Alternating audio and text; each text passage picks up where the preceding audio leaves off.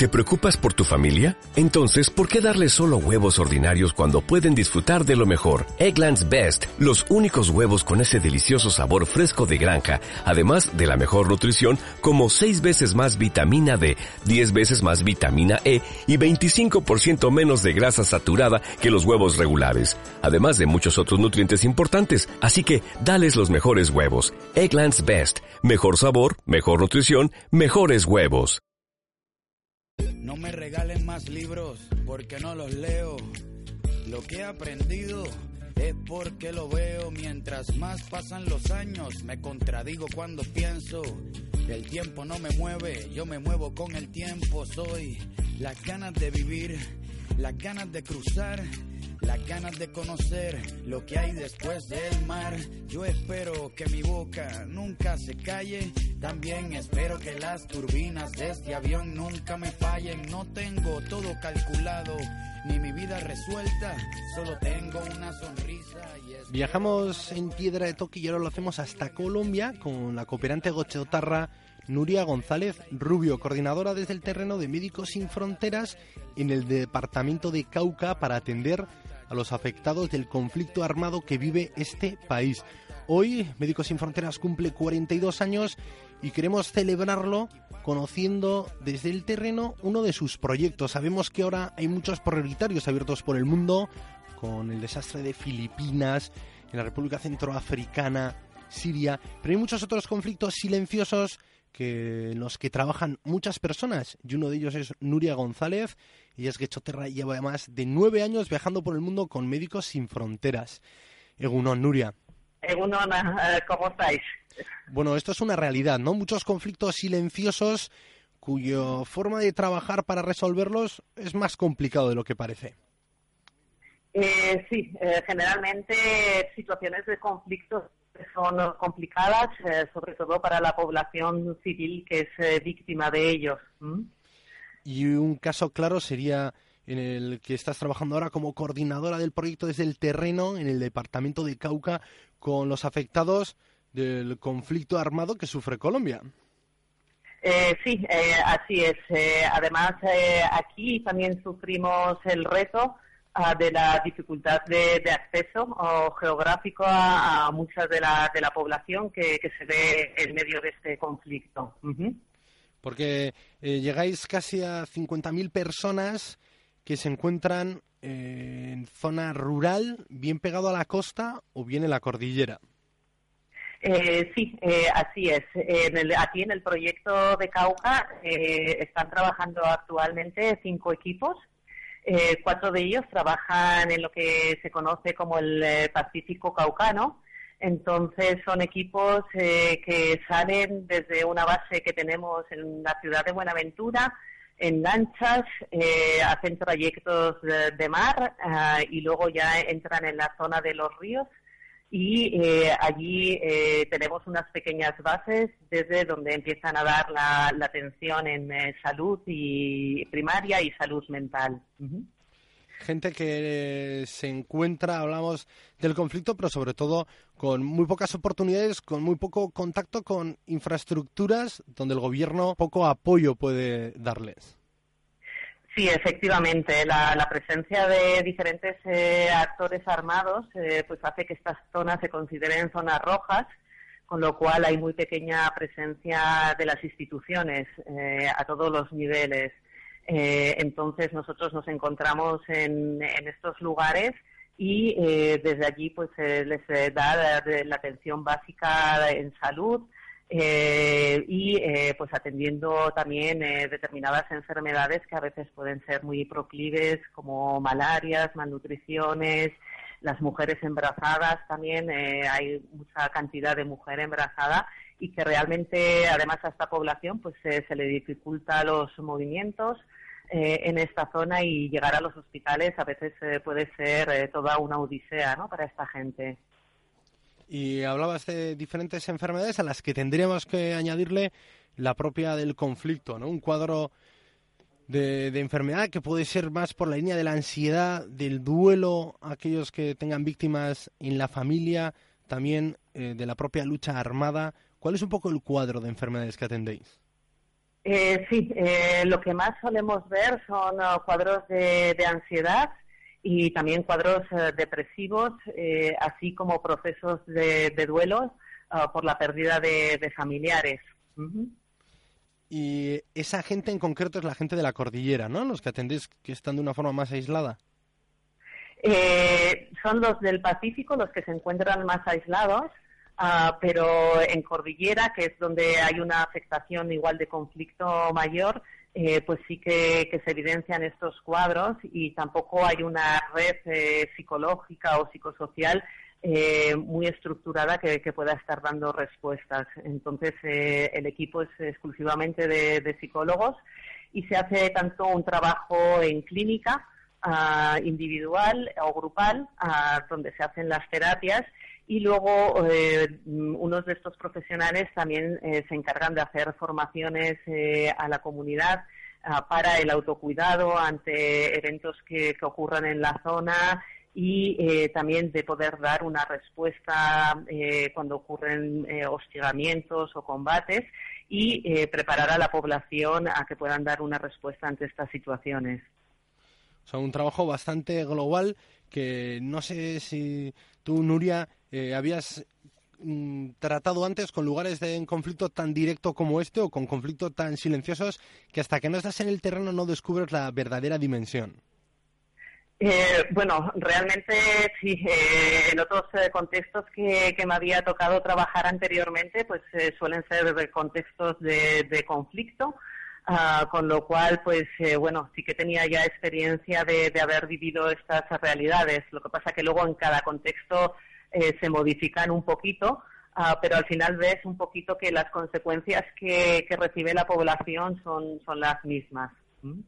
¿Y cuáles son esas consecuencias, esos cuadros que decías de, ansiedad o esa necesidad de un apoyo de una persona humana al lado para el desahogo y para el acompañamiento?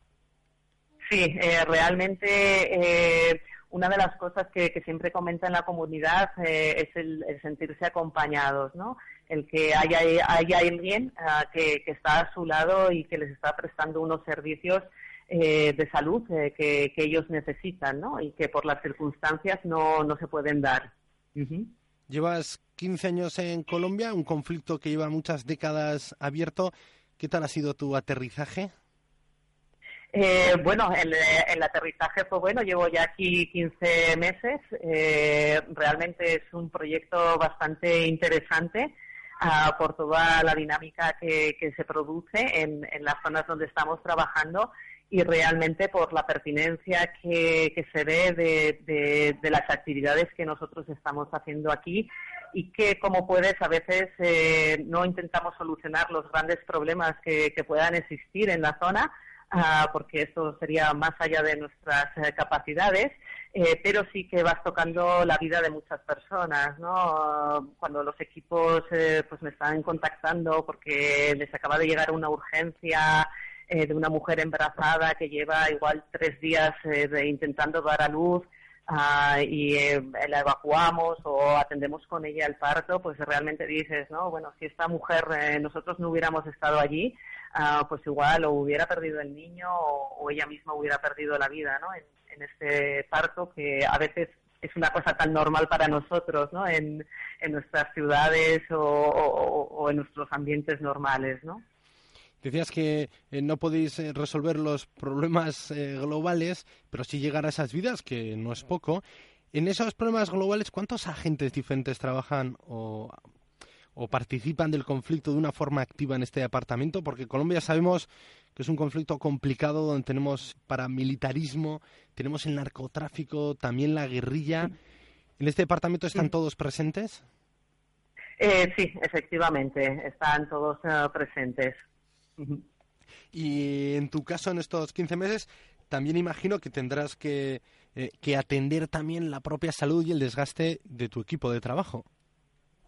Eh, sí, la verdad es que a veces es una preocupación también eh, el mantener un poquito el, estado de salud. Entonces sí que eh, se tienen los mecanismos eh, para que la gente que, está en el contacto diario con los pacientes y, que eh, de alguna manera u otra pues se vea afectada, el que nosotros les podamos dar también los mecanismos para el autocuidado. Oye, hablamos de tu experiencia de estos nueve años que llevas como cooperante viajando con Médicos Sin Frontera a conflictos. Has podido visitar Zimbabue, vivir allí, Palestina, Darfur. Eh, ¿Encuentras en todos ellos un denominador común en, los afectados, que son eh, pues esos problemas ¿no? y esas necesidades de apoyo? ¿También otras diferencias entre uno y otro? Eh, sí, eh, aunque al fin y al cabo todos eh, son seres humanos y, al fin, como comentaba antes, el efecto de un conflicto va a tener unas repercusiones diferentes o iguales, pero también a su vez un poquito diferentes, ¿no? Porque ningún contexto es lo mismo, ¿no? Ni ninguna dinámica de conflicto es es la misma. Entonces sí que se aprecian determinadas diferencias, ¿no? Eh, y por eso eh, también hay una adaptación de los proyectos de Médicos Sin Fronteras, ¿no? En algunos casos eh, pues se hace más énfasis igual en un punto de salud mental, en otros igual en una atención más primaria, en otros en una atención igual de un mayor nivel, en, proyectos donde pues, se puede estar haciendo cirugías, etcétera, etcétera, ¿no? Que, que hay una adaptación para responder a esas necesidades que van a ser un poco diversas, ¿no? Oye, ¿tú cómo has ido cambiando, Nuria? ¿Notas muchos cambios en ti desde que saliste de Guecho con la mochila y bien vacunada? Ahora que ya no casi vas a llegar a la primera década de experiencia viajando, son ya muchos lugares diferentes y sobre todo muchas, muchas personas a las que habrás llegado o te habrá llegado su historia con nombre y apellido. Eh, sí, eh, efectivamente. Eh, salimos igual con, con, la mochila, pero cada vez eh, que salimos de, un proyecto también nos llevamos una mochila, ¿no? Ah, una mochila que igual es invisible, pero que siempre va un poquito con, con lecciones aprendidas eh, de, la gente que vive en estos lugares, ¿no? Y a veces un poco pues de su dinamismo, de su forma de pensar eh, y que te van enriqueciendo poco a poco, ¿no? Van haciendo como una pequeña parte de, de ti y, que bueno, que luego pues eh, en muchas ocasiones eh, igual se ha mantenido el contacto a, lo largo de los años, ¿no? Con, gente que, que, con la que has estado trabajando, etcétera, etcétera, y que eh, siguen viviendo en estos lugares, ¿no? ¿Y notas cambio cuando regresas a Quecho? Que igual tú vas cambiando y, tu pueblo no, no cambia tanto. bueno, sí, esto suele ser a veces un poquito, ¿no? las llegadas o los regresos eh, pues bueno, eh, suelen ser un poquito diferentes eh, de una realidad que vives que a veces puede ser bastante dramática o, con, estar viviendo con gente que sus necesidades muy, muy básicas no están siendo respondidas y, llegar y a un sitio pues donde todo está más o menos hecho y, y todo muy fácil, ¿no? A veces se produce hay una semanita, un par de semanitas eh, que, toca un poco de reajuste, ¿no? Y la última campaña de Médicos Sin Fronteras, el ser humano eh, cambia vidas, eh, vuelve a enfocar la mirada a eso, ¿no? Ahora estamos en una situación en la que no hay, son recursos y que, aunque es cierto que aquí tenemos muchas más oportunidades y, y las instituciones no apoyan para que podamos tener salud cercana, la educación, las infraestructuras, es cierto que faltan los recursos. Eh, ¿Qué te parece? Hay que volver otra vez a apostar por las personas, aunque no podamos ser socios, sí por lo menos saber lo que ocurre, informarnos y apoyar de una forma diferente, aunque no sea con recursos únicamente. Mm. Eh, sí, eh, yo creo que, además, bueno, a veces se tiene la idea de bueno, para hacer eh, estas cosas se necesita mucho dinero o la gente tendría que estar dando mucho dinero ah, cuando realmente pues igual un tratamiento de malaria te cuesta un euro, ¿no? Ah, con lo cual, pues bueno, ya estás eh, tocando la, la vida de, de alguien, ¿no? Ah, que nosotros eh, que estamos en el terreno, pues bueno, en, en su día optamos por, por hacer esta, esta colaboración con, con estas personas de esta manera pero que luego también hay otra gente eh, que puede hacer sus aportaciones, ¿no? Y, que realmente ninguna cantidad es eh, pequeña ah, y que también, pues, eh, demostrando un poco su solidaridad ah, con, estas causas, pues también están contribuyendo enormemente y están llegando a, tocar a, esta gente que nosotros vemos en el día a día. Muy bien, eh, Nuria González Rubio, es que recasco por atendernos hoy. Eh, queríamos hablar contigo con muchos objetivos, pues celebrar ese 42 cumpleaños de Médicos Sin Fronteras, también el Día Internacional de la Cooperación, que fue esta semana, su día, y de paso, pues eh, caminar contigo por Colombia, en concreto por este departamento de Cauca. Te deseamos pues mucha suerte para el tiempo que te quede en este nuevo destino y sobre todo por lo que decías, que puedas pues igual no cambiar la historia más reciente de Colombia, pero sí llegar a mucha gente con nombre y apellido. Es que ricas con Uria. Nada, muchísimas gracias a vosotros por haberme dado la, oportunidad eh, de, transmitir un poquito lo que vivimos en el día aquí desde el equipo de, Cauca ah, para poder llegar a todas esas personas que, que están allí, ¿vale?